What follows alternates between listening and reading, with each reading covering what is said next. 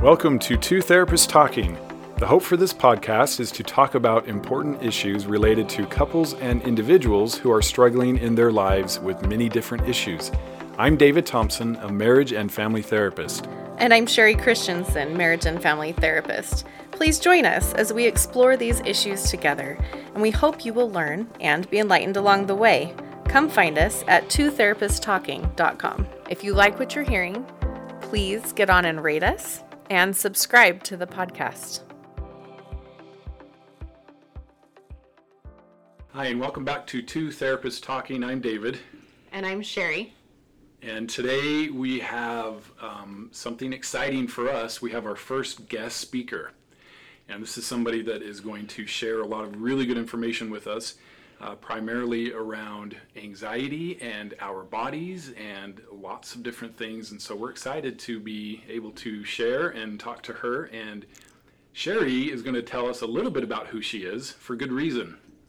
Yes, we are welcoming today my mother, Marianne Adams.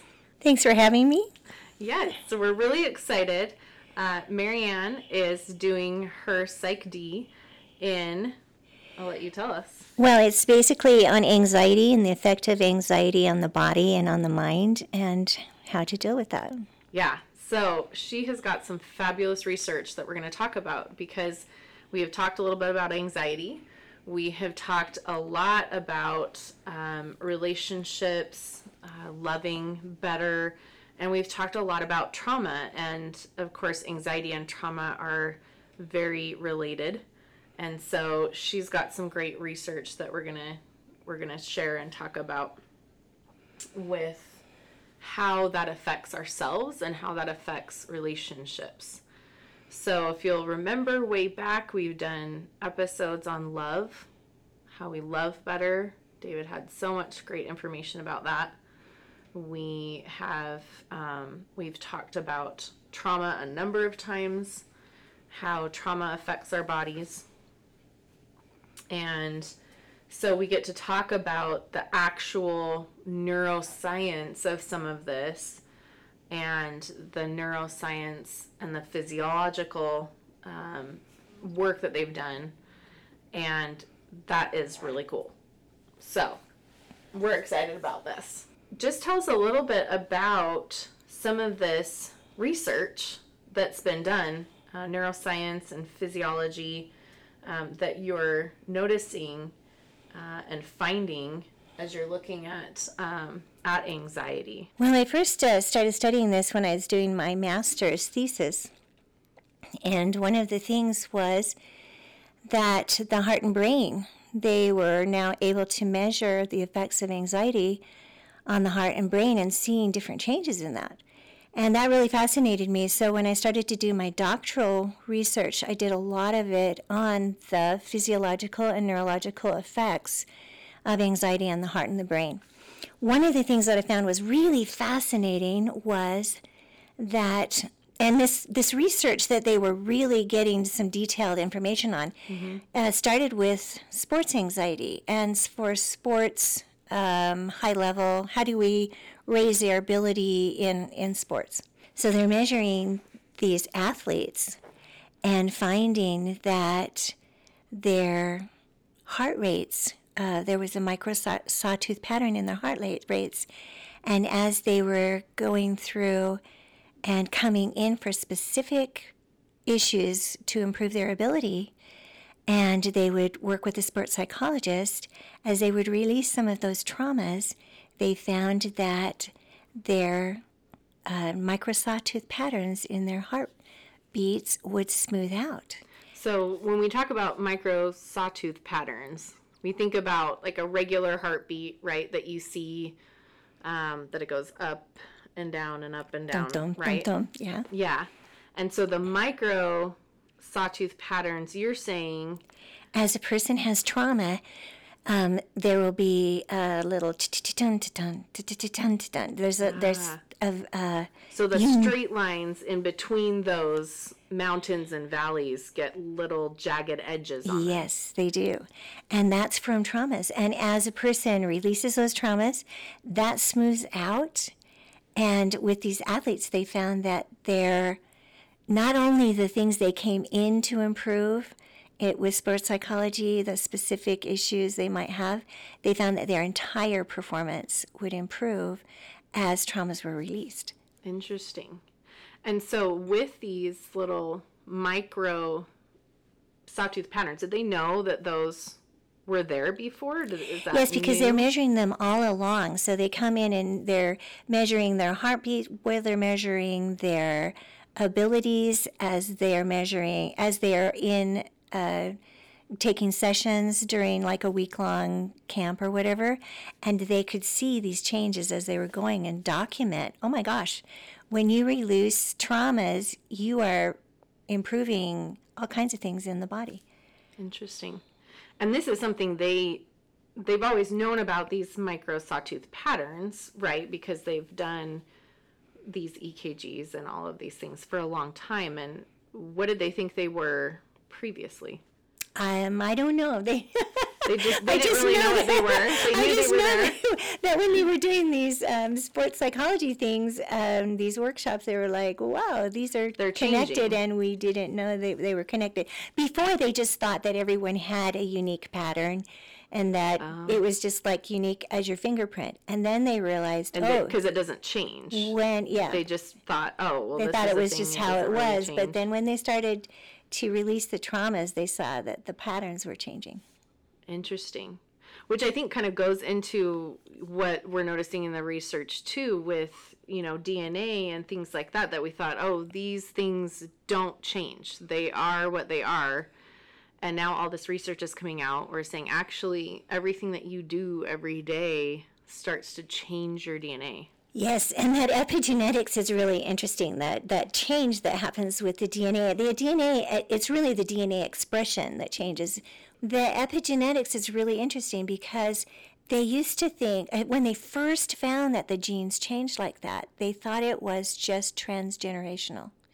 So a parent would have a trauma, and then they would find that same gene expression happening with the child. But then they took it back four generations and they had a great grandparent express, uh, exposed to a trauma. They found the gene expression changed in the third generation. Then there was no trauma in the the second generation, and still would have the gene in the first generation. So they know now that that is a four generate can be a four generational thing where it passes down, a gene change will pass down four generations. But they're also finding that if a, if a gene can change in a negative way, it can also change in a positive way. And so it's really exciting to think that when we release traumas ourselves, we are we are blessing generations that come after us. I was just going to say, this is really cool stuff. And if we had to take all this really awesome science and big words and everything and just kind of break it down to, you know, somebody who's hearing this and listening to this and saying, yeah, I recognize trauma in my life or definitely in the lives of my parents or grandparents, um, what can they take from this? What's the good news or the message for them? The good news is that when you address trauma and you take that initiative, you are changing your life and many, many other people's lives. Not just your, when you change your life, you will also change the people around you, but you will change generations that come. It's that's- real exciting. That's a lot of motivation. Yeah. Yeah, that's that's awesome. So we have so much research that we're talking about. I want to come back to this this sawtooth pattern and and thinking about you know we've talked about trauma before. We've talked about trauma and the effects in the body and um, listed a bunch of different things that when i have clients come in that have trauma that i'm wondering about you know how's your thyroid? How are your adrenals? You know how do you have any autoimmune issues? Things like that. We've talked about that in other episodes, but this is really fascinating because we're actually looking at your heartbeat, and your heartbeat affects so much of what is going on in your body. And when we think about, you know, I'm thinking about these high performance athletes that are shifting their performance based on working on trauma, working on hard things that they're coming into and that how that completely changes their performance and heals in effect their heartbeat. I mean mm-hmm. that is so incredible. Yes, and that isn't just happening for high end athletes. When we because I'm not a high end athlete, so when we when we heal our own trauma, our own bodies are performing at a higher level. We won't get as tired. We won't burn as much glucose. Your brain runs on glucose. You're going to think more clearly. You're going to be able to respond more clearly. It's a big deal when we address our traumas. And I think when we talk about traumas, and we've talked here before about big T traumas and little T traumas, that there's a, such a range of these these things that we need to be aware of. And you know, if we think about how that helps us to have this increased performance really in our lives, mentally, emotionally, and physically, I mean, this is just it's so it's so big and we're going to talk in our next episode about okay, so what does this look like then, and how do we really connect with ourselves? But as we're talking about trauma and the effects of trauma, really what it does is it disconnects, it's a disconnecting mechanism. Right. It disconnects us from ourselves and it disconnects us from others. Well, the other thing that's really interesting about this research is that when they have found uh, that teams work on their trauma, you know, you might have a whole sports team, and as they come in and work on their own traumas, they actually connect better. And they've got research now that when people are working together, their heartbeats will sync within just a few seconds, or when they're when they're truly working together, their brain waves start to oscillate together.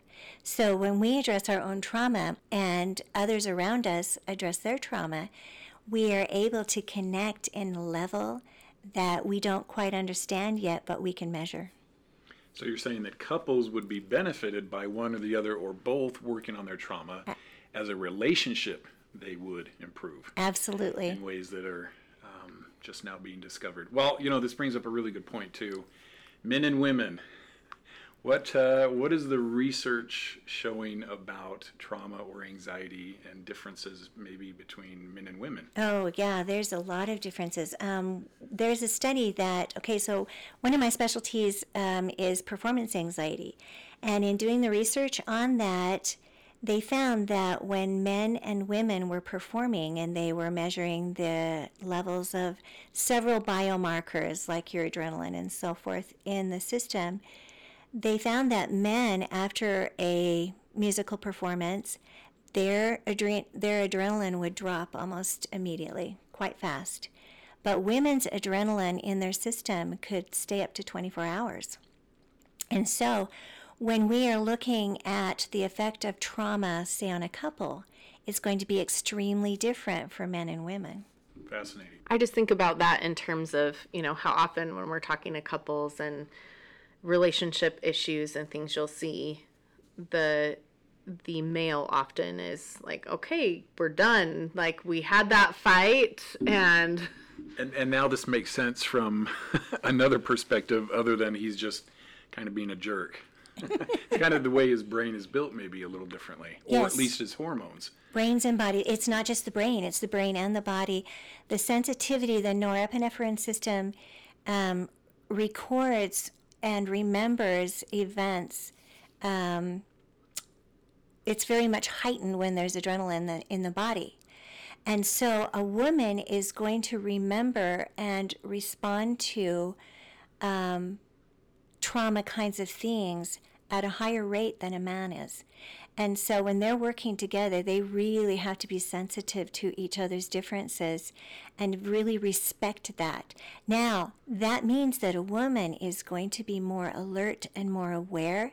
That's a good thing. Yeah. Sometimes we think, oh, you're overreacting or whatever, but Right. it's actually a really good thing. There's a, a basis for that. Uh huh. And when a woman can respond to a man and uh, react to them respecting that difference that they have, and a man can react to the woman respecting the differences that they have, you actually will come to solutions and resolutions better. But when they don't respect each other and they don't realize that there are these innate differences and work with those differences, then it can be that disconnection which makes the you know that disconnection even stronger and cause even more adrenaline and even more reactions in the Make physiological aspects. Yeah.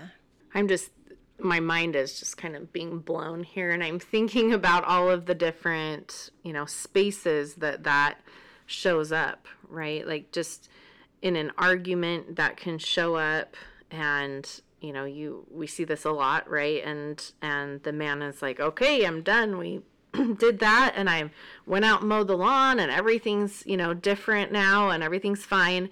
And then you see the woman um really you know, six hours later, getting ready for bed, and she's still feeling it. And that that is simply a normal pattern and um, can be so beneficial, as you're saying, if you're noticing some of those shifts and some of those changes, that, okay, so maybe we need to address a few things a little differently in our relationship. Maybe we need to both sides can okay well my brain is just going crazy right? Because we talk about my big thing is healthy living is balanced living right? We want to come to that center and that true healthy living in a relationship is coming to the center of those two different um, ways that the body responds that maybe we want to be aware of what things need extra attention right where that that female side we need to be aware of that. And then what things maybe don't need quite as much attention that we can address a little qu- more quickly and and bring that male uh, response and perspective in. And really the awareness i think you know david's always talking about that empathy and that loving and acting in those loving ways. And when we're aware of that and working together with each other on those differences and noticing and having that communication, that's really going to create then some of these sim- similar heart wave patterns where they start working together, that brain waves, you know, Mm-hmm. and creating this incredible synergy that you know That's we don't right. even understand. That's right. And and women don't have a choice. You know, it's not like the woman's like holding on to a grudge. It's like the body, the brain, the physiology, it doesn't come down. And uh, when you have a lot of adrenaline in your brain, it shifts what part of your brain is actually even working. And it shifts you from the prefrontal cortex, which is the problem starting problem party of the brain to amygdala and limbic systems, which are much more reactive and much more emotional. And so, as we are protecting each other and understanding, as the woman is protecting and understanding the man and how he reacts, and as the man is protecting and understanding how the woman reacts, yes, you do create that synergy to solve problems. And the reverse is true. If we're not allowing space for that understanding and those inherent differences that are physiologically built into the dif- into the body, then we can cause a discord that we don't want to happen. So it's really wonderful to have this research and these perspectives that you know really help us out. Well, and I think for for women too, I think it's helpful to say, look, that's that also that guy can't help that either, hmm. right? Mm-hmm. There's they're they're done. It's dropped and it's, you know, it's different. And that also means that they're going to be able to shift into their prefrontal cortex more easily. Mm-hmm. And so that I think starts blowing my mind. I start thinking about, okay, so interesting how we have this, you know, concept in society about men are the fixers and they just want to get in there and fix it. And it's like, okay, well, that makes so much sense mm-hmm. because they're uh, all of their stress hormones have dropped and they're in their prefrontal cortex ready to go ready to problem solve and um, and so that balance again you know, I think a lot of, I hear so often, why did God make, you know, men and women so different? It's so frustrating. But when we think in terms of that, healthy living is balanced living, there are these differences that really can create an incredible relationship that is so different than you get in any other way. That's right. And I was in a seminar though once where they said a woman will see the problem sooner than a man, and a man will usually will oftentimes find the solution sooner than a woman. Well, now we have this research that backs that up. And it's it's really fun when men and women can start to understand that and work together on that. If a man will respect that a woman is seeing a problem and a woman will respect the solutions a man is kind of coming up with, then you can get to better, um, a better scope of, pro- of problem solving and quicker problem solving than you might otherwise have. I love this. Um, it sounds like opportunity mm. to me. because we already talk about you know men compartmentalize so much more but this kind of explains why. And it makes sense why you would sort of need both um, in a relationship or let's say in a family setting. And both have benefits and both do different things. And so kind of just points to how well things can fit. Instead of kind of an old view of why can't you be more like me or why do you hold on so long which you know mm-hmm. can bring resentment and frustration when it doesn't need to be that way. But like you're talking about, if we um, can honor those strengths and be aware of them and use them and benefit from them, it's just a better relationship. So I really like that. And I think that, you know, is really powerful when you're saying, look, if you're respecting that, and again, going back to all the words that, you know, that David uses as we're moving into empathy and that softness and that you know, openness and willingness and, you know, all of that that allows those energy fields, right? That we don't even understand what they are. Just that, you know, you were talking before we started recording that our hearts put out an energy field that mm-hmm. is measurable um, a few feet outside of your body. And that can even move closer further, right? We can move those energy fields. She's nodding her head. yes, they can move. Yes. Right? Yes. and they are large, and we don't actually even know how even far know the energy fields ex- extend, but we do know that they go many, many feet out.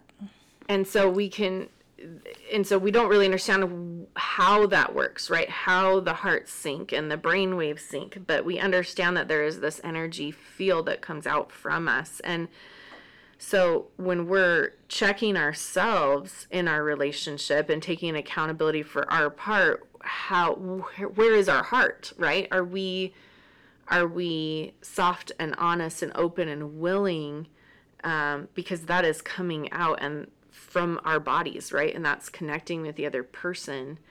And that is going to shape, right? we think again, it's bringing so many pieces together, right? Our our circles and our Venn diagram in our relationship that we each are separate, but then we have this relationship circle that is a separate entity that we've created. That's what we're creating. And so you can either have that honest and open and willing and soft space that you're working with the other person and then you're going to get those brain waves and heart waves moving together or you can come at the relationship and at the other person with that uh, resistant or closed or resentful space and that is going to keep that's going to present a completely different energy and That's you're not right. going to be able to have those that syncing happen. So really this these differences and how we do this can either further disconnect and really start building even more walls or they can create something that is completely this the synergistic space that ends up taking on a life of its own the the relationship that's right and and whether you've had severe trauma or something like that, I mean, this is just a normal kind of thing, whether you know, if, say your relationship didn't even have any trauma and you were, you know, you still have these components you're working with. And that, and when you have the layer of trauma on top of that, then it becomes even more important to realize these differences and to work together. But um, just like was said, it is an opportunity. It's this wonderful opportunity to develop a closeness. Um, and whether it goes to a hard spot that makes it worse or a soft spot that makes it better, it's it's whether we take advantage of that opportunity. This is amazing. I'm just I'm loving this and loving all the connections that are being made to so many things that we talk about, some of the things that we understand as therapists and in society, and we're we're seeing the research in the body that is uh, backing all of that up. Um, and I really, I really think this is so powerful and really getting down to the root of look, this stuff affects us so much more than we think. That mind body connection I feel like the more research that comes out, the more research that comes out, it just is showing this is so much more a thing than we had any idea. And so, what does that then mean as we're experiencing stress, trauma, anxiety in our lives? What is that going to end up meaning for us? And how do we need to be mindful and aware of ourselves, like we were talking about before, that disconnecting space. So tune in for that, and we will talk about that next time. We look forward to continuing the conversation in this second episode. Thank you for joining us.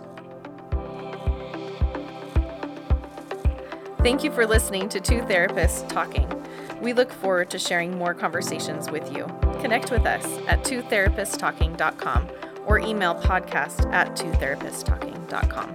If you like what you're hearing, please get on and rate us and subscribe to the podcast.